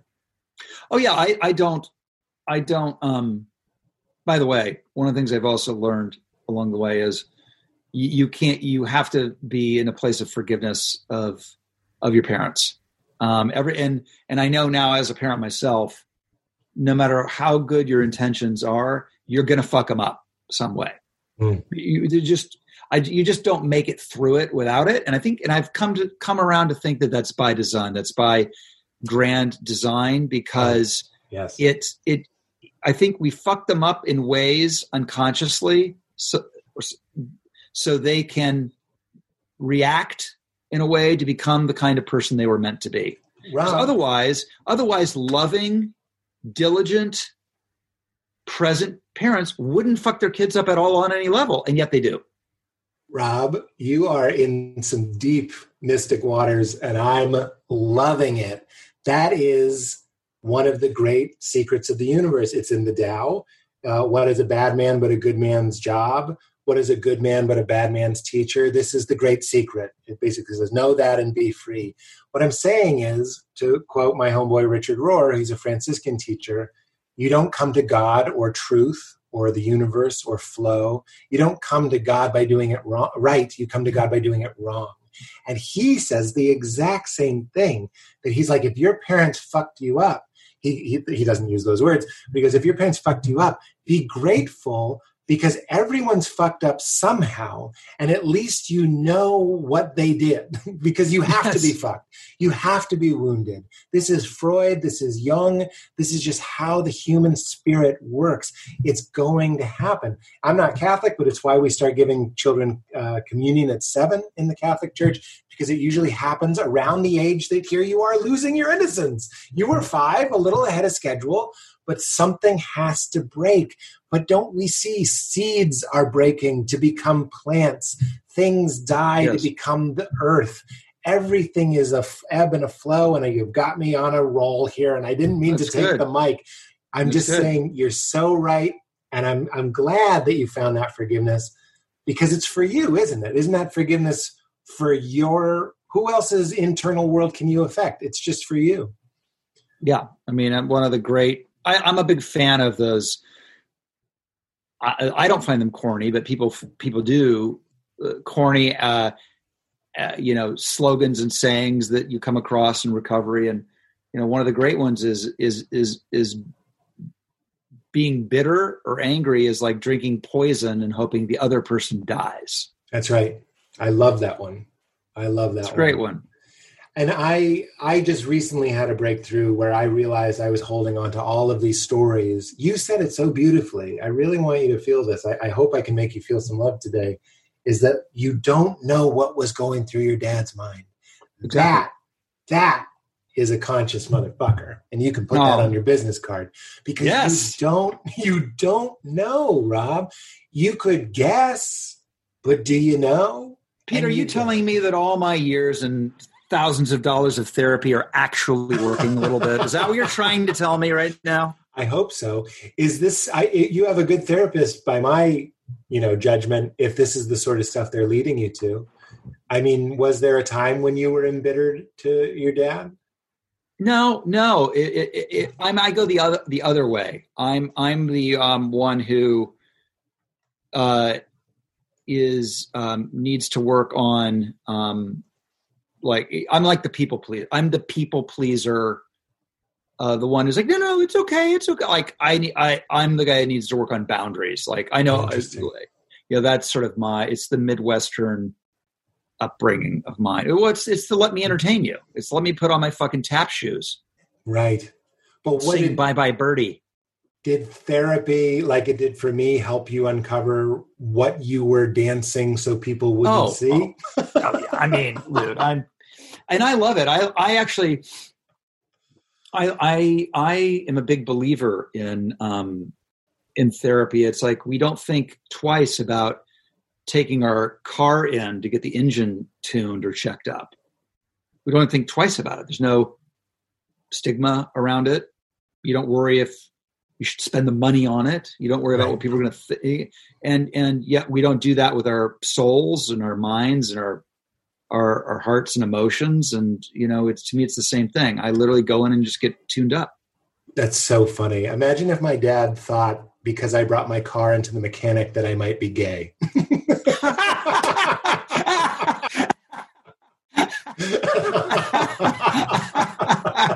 that that my good friend is a fucking awesome joke. You'll be the judge That's that. a great joke. I'm glad I didn't say I have a good joke for you before I said it. Yes, exactly. so when tell take me up to the sobriety. We have the intro, but when did you get clear and, and how did you do it? People I know people will be inspired. Yeah, I mean I I um you know, uh it it just stopped working for me. You know, you're always chasing that perfect mix, that perfect fun, and it just gets less fun. And you know, maybe there's uh, um, what's the word baggage and things that don't go your way, and you kind of trace it back to you know, but and, and so I, I was sort of fantasizing about what it would mean to not to, to be sober because I'd I'd run into a couple people who um, got sober, mm. and I was like, oh, they can do it. Oh, oh. um, and then I, um, as fate would have it, was seated next to a, a woman who was an interventionist. I didn't know what that was. That's someone who gets someone sober, sets them up with a program, you know, literally comes and rescues them, plucks them out of their lives, and sends them on the path. Uh, by whose and, choice? Like maybe a parent would do that, or you do it to yourself. What was uh, how I got seated next to them? No, no, no. If you were going to employ an interventionist, do you say, "Hey, please kidnap me," or someone else says, "Hey, would you please?" Oh, if, no. If you have the awareness to hire an interventionist, you don't need an interventionist. You just check into treatment, or you go, or you go to an, a, a, meeting. Uh, no, interventionists are, are you know business, family, loved ones. You know, people gather. You know, so it's what it sounds um, like. I feel silly yeah, for asking, but I yeah, no, no, no. Yeah, yeah, sure. Um, and uh, so I kept her card in my wallet for over a year while I continued to, you know, live the way I'd been living. And then one day I woke up, and uh, I think the inciting incident had been that my uh, my grandfather, who I was very close with, had been taken to the hospital, and my mother was calling me to tell me, and I was in, you know, I'd been partying or whatever, and I didn't pick the phone up. I was listening to her talk on the answering machine and felt that kind of like guilt about it and and knew that that wasn't um, the kind of person that I wanted to be. And it was like a bad movie like a really cliched it was like a, an after school special and I should know because I did a lot of them. I walked in I looked at myself in the mirror and was like okay it's over. And the next morning I called went to the wallet took out the card I'd been carrying for a year called the interventionist and uh, within 48 hours I was off to uh, rehab at Sierra Tucson, which I loved, incidentally. I wow. loved being wow. rehab. Loved it. Wow. It Why? Great. Why? Because I was given life lessons that no one else had ever taught me. Hmm. I I was um, I was I was shown that um, that, that there were reasons beyond myself for the behaviors and why I was the way I was, and a roadmap to to being a, a different person and growing. And it was like um, I've always I've always loved school. I was always the pleasure to have in class. That was always I, I I mean I got good grades, but what I always got was pleasure to have in class. That's the name of the movie I will write you for free. on spec, here you go. Pleasure to have in class. I, thank you. I, I like that. That maybe if, if I do another book, I'm stealing that title from yeah, you no, who you stole should. it from me. No, you should. That's a great title. That's all I'm flagging. You should yeah, definitely good. Not, note that as a great title. I'm good. Thank you. That's really yeah, that's a yeah. good one. Yeah. See, um, you do get something. You don't get yeah, any. Where's uh, my pen? You put it. I had a pen. So I'm writing it down. I've taken. I've taken more notes in this podcast. I feel like I am in class. Pleasure to have in class. I'll be Title? so touched. Question mark? If I see that at the airport, I'll be so touched. And not just because that means the pandemic is over. That is so cool. Um, so you were saying you wanted lessons and you wanted to change and you wanted to grow. And I, I think you're like me. I sort of I like advice. I like being taught. I was just going to say I like I like direction. I yeah. take direction for a living. Yeah. Like I want to say, I, I I know what it is. I'm an actor. I take direction for a living. Give yeah. me direction, and if I if I want to, I'm going to follow it. How are you with a read? We're doing. Uh, you're in Secret Life of Pets three, and I'm the writer, and I really want to go on the on the little intercom and say, Rob, can you say it like this? What? Will you do it? It's so funny. the worst times I've had in my career have been as vo- as a voice actor. Really? When they hit me with when they hit me with with uh how about just one with a little more like oh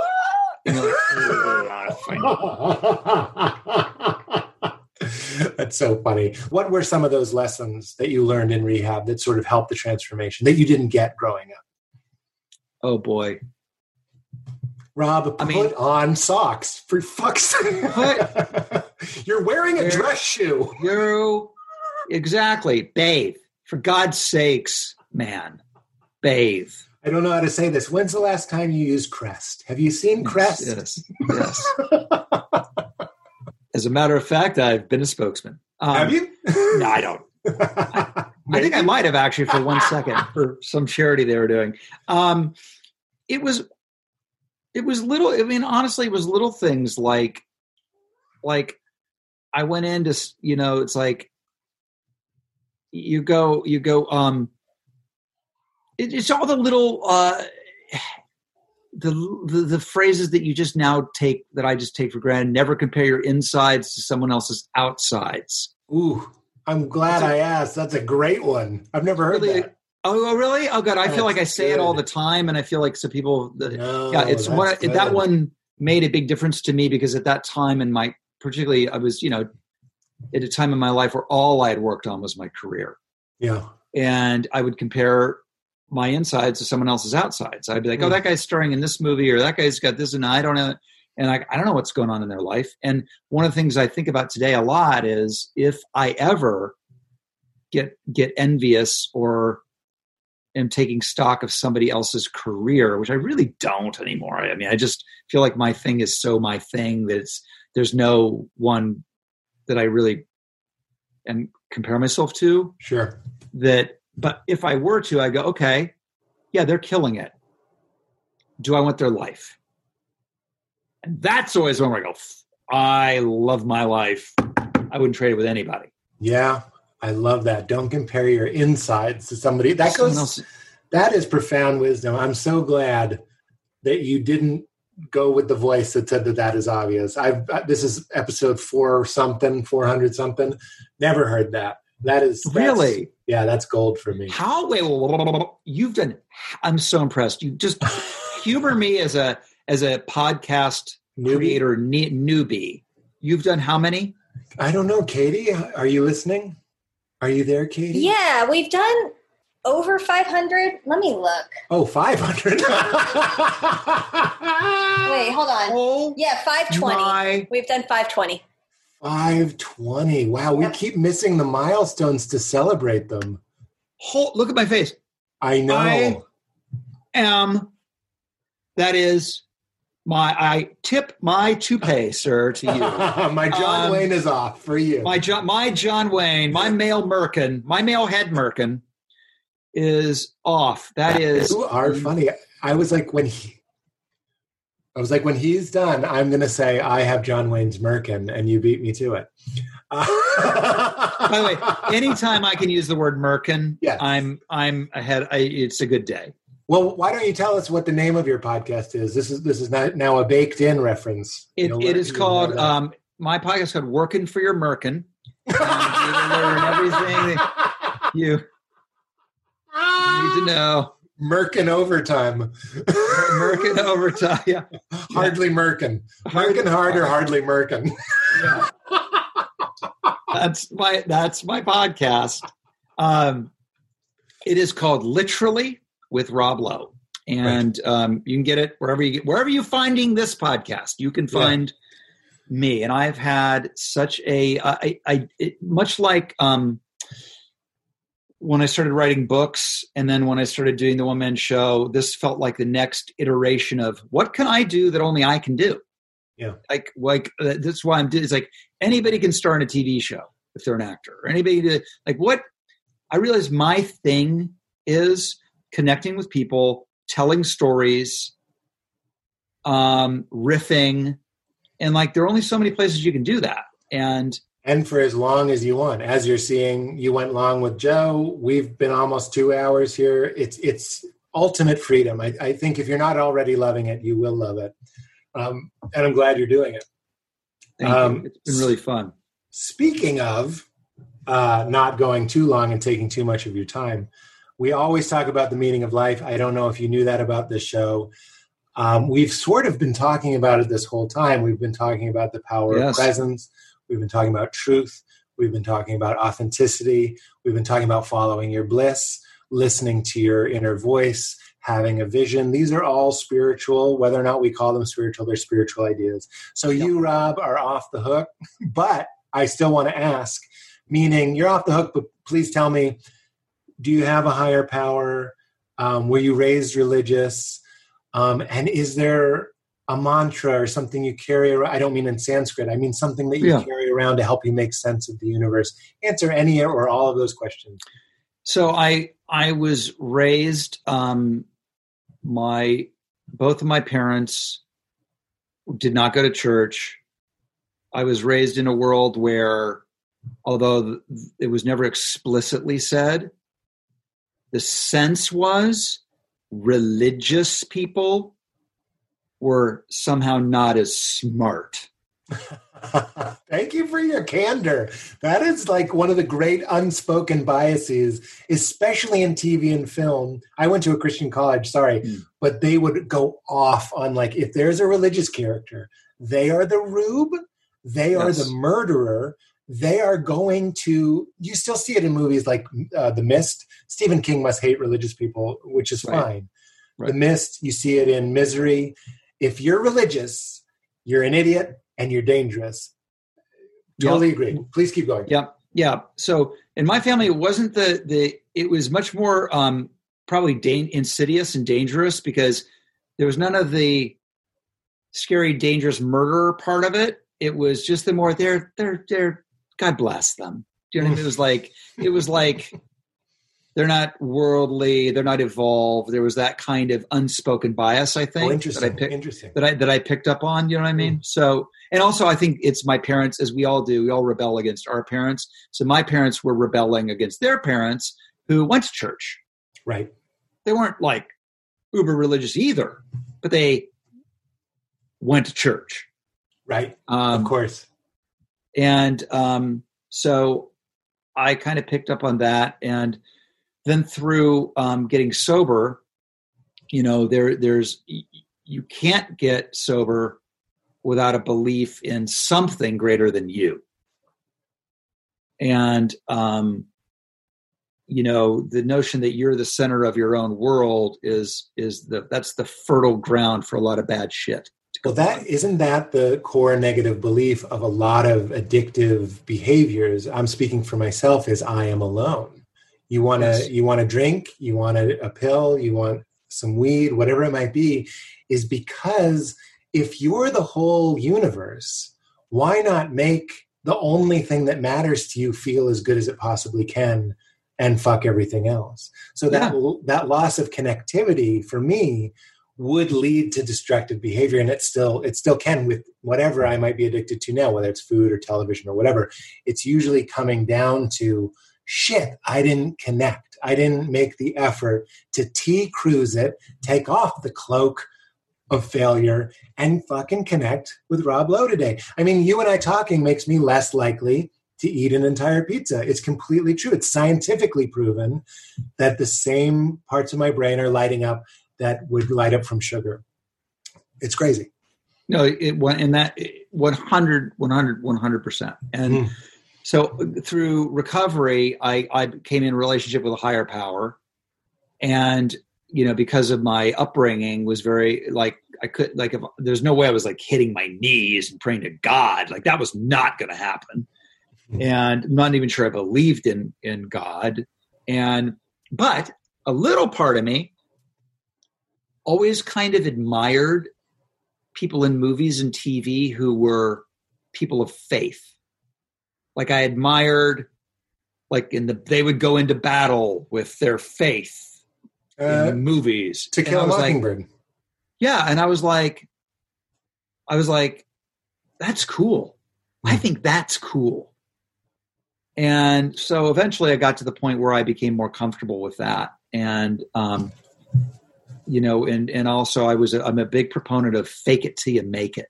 So they told me, they told me it was important to have some kind of prayerful meditation. I felt like a fraud. I felt like a failure. I felt like it was a, a big joke. I hope nobody would walk in and see me doing it. And I faked it until I maked it. And, Ah, There's your other book title, Faked It Till I Maked It. I faked it till I maked it. Although that, without the delivery, it just looks like Faked It Till I Maked It. Shit. God damn it. Only the So that's- audiobook.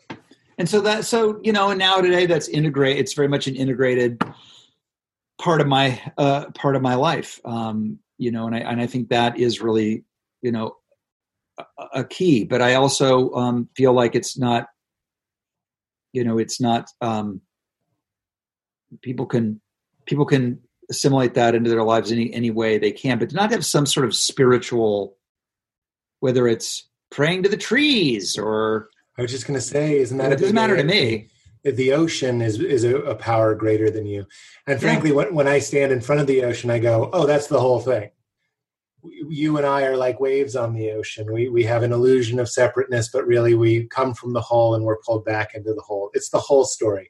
It's the whole Bible. It's the whole every every holy book you can get from looking at the ocean. So if you are in recovery or not, I highly recommend praying to trees or praying to the ocean or praying to the reality that we alluded to earlier that we're floating in infinity. How about that? Here's a good one. Here's a good one. Like, and also a belief in things that we can't see. So, if if you had never seen the ocean, and I brought you a a thimble full of seawater, yep, and I said, "And how about this? There's a thing that like this, but it's huge and it's everywhere and it's 90% of the world or whatever. You'd be like, yeah, yeah. No, no, it's not. It's right here. Yeah, so just the notion of being able to, to, to at least, um, uh, engage in a conversation about things that are not appreciably provable. I mean, I'm good friends with Ricky Gervais, Ricky Gervais, one of the great atheists and um, and Bill Maher, another one, and um, Ricky Gervais Ricky Gervais and, and, he's and I and one of the movies that I did that I love is called uh, The Invention of Lying. It's a great it's, movie. You're great in it. Thanks. And it's it's it's not a perfect movie, but when it's good, it's absolutely breathtakingly brilliant. When he weeps with his mom, I talk about feeling it. I'm like, holy shit! That to me was I already knew Ricky was an incredible actor, but when I watched that, I was like, this is next level. This is, and it's got so much humanity and so much love of connection that he's been a dream guest of mine because I'm like, I think we might believe in very similar things with very different language, but I'm not sure. Yeah. Oh, he's a big atheist. I you get him going on. It, would be great to see to yeah. hear him. But um, yeah. Anyway, um, I don't know. This is I've learned a lot from you. I'm going to in- institute some of your uh, some of your stuff on my my my uh, little my little cast. This has been this has been great. I've been learning from the master today. Oh my goodness, get out of here! I'm so glad. So you just one follow up was that you do have a specific meditation. You meditate oh. or you're mindful. You sort of. I do. I, oh, here's the other thing: is I also have I suffer from um, what I've coined IKEA complex. And IKEA complex is fear of not being able to follow the directions. it's called Fjordendorg. It's yeah. Fjordendorg. So uh, I, or it's it's a, it's a sub species of perfectionism. Mm. I can't win. I, I, can't do it perfectly, so why try to do it? Thank you. Yeah. So uh, that was a big thing for prayer, for prayer mantra. Prayers and mantras are all the same thing to me. Right. So, so my thing was, if I'm not doing it right, I'm not going to do it. And and then it was like I, I had this whole thing where I was feeling like a lot of guilt about the fact that I was praying in my jacuzzi. so it was like it was like it's disrespectful. Right. You, to pray in a jacuzzi. Oh, when it's easy for you to do. Yes. When you're, and then I started thinking, hey, you know what? Fuck that. You know what it is? This is when I'm alone. This is when I'm most happy. This is when I am present with myself. And whoever is watching this, A, if it really is like a mother or a father I don't care when my kid calls me on the phone. Right. I don't care if my kid calls me when he's driving or if That's he's right. at the beach. That's right. I just want him to call. That's right. That's a that's a great line of Jesus. Who what father when their son asks for bread would give them a snake? And he says, "How much more so with your with your heavenly Father?" which is just one. If that's the only one you got, that's the only one you need. It's it's just beautiful. And see, I'm an Enneagram three, which is the achiever, and specifically for achievers. And you definitely don't get me wrong. You have the achiever as well. You just might lean seven. I don't know. I'm a three and then a seven. Um, the point of meditation, specifically for people like us, is to do something that you can't succeed at. You can't win at meditation. So, right. just like the program, and just like being broken to be reborn, being one of the fundamental building blocks of the universe, doing something because you can't win at it is how you grow spiritually.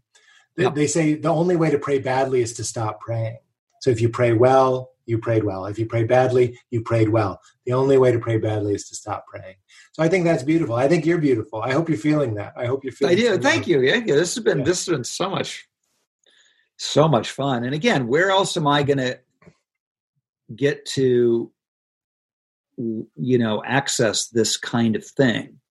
Right. Right. And have these kind of talks other than in the podcast world, which is why no, you are. So much there was, I think Emerson wrote Thoreau. Now we're really up our own ass. But Emerson was like, "I greet you at the beginning of a great career." That when when people start podcasts, I'm like, you have no idea everything they tell you about journaling, everything they tell you about like the the value of of having a record of your feelings and your thoughts, even if you never read it, but to get it out there, it, it changes how you perceive time, reality, and people really get a lot out of it. So so it is a mitzvah and it is a gift. So I'm glad that you're right. doing it. And here's you can take this if you want. We always ask one question at the end, uh, and it's the same question for everybody. Can you think of a time in your life that you laughed really, really, really, really, really, really hard? Maybe the hardest of your life. Well, we just popped into. I'm a big believer of when things pop into your head to not yeah. edit it. You're right? T. And Cruise saying, "I need another go, man." You are in yeah. the moment. You're yeah, the yeah. I'm in the. I if I have an instinct, if you have an, but again on, on acting, if you have an instinct, follow it. Yes. However insane, however it. insane. Need it. So, um, it's. I think it probably was the opening credits of Borat. Oh my! When God. that when that crazy ah, ah, ah, music started. Yes, yes. I was like, oh my God, this is heaven. Rob, I think I think I think we get Borat so much. You know who gave me Borat? Who said Borat was the hardest laugh? Larry Charles, the director of Borat. Even he hadn't laughed harder than the naked wrestling scene. So it is a wonderful answer. And one of the things I love about it was I share in it. I also yeah. died. That was one of those movies that just shaped a whole. A whole Did you thing. shrink this, Gypsy? beyond belief. It's the it's the greatest. It's the greatest yes. Go, go live that life that you love so much. I hope I didn't take too much of your chi. no, my chi. I'm going to go regenerate my chi in my jacuzzi. Thanks, Pete. You were great. I appreciate, I appreciate it. it. Yeah, would you say the catchphrase? It's how we end. The guest says, "Keep it crispy," and it's just how we sign off. Ooh, by the way, do you know that I use it at golf? Keep it when crispy. I a, when I hit a golf shot, I go, mmm, crispy. That's a golf thing. Did you know that now? No. Yes. Never got that. Crispy, like if you hit it, if it's crispy, it's like a good, yeah. So I, I, I keep it crispy. I'm definitely, I'm Rob Lowe. Keep it crispy. Thank you, Rob. Pleasure to meet All right. you. All right, brother. Thanks, man. Thank Be you. Well. Bye-bye. Bye.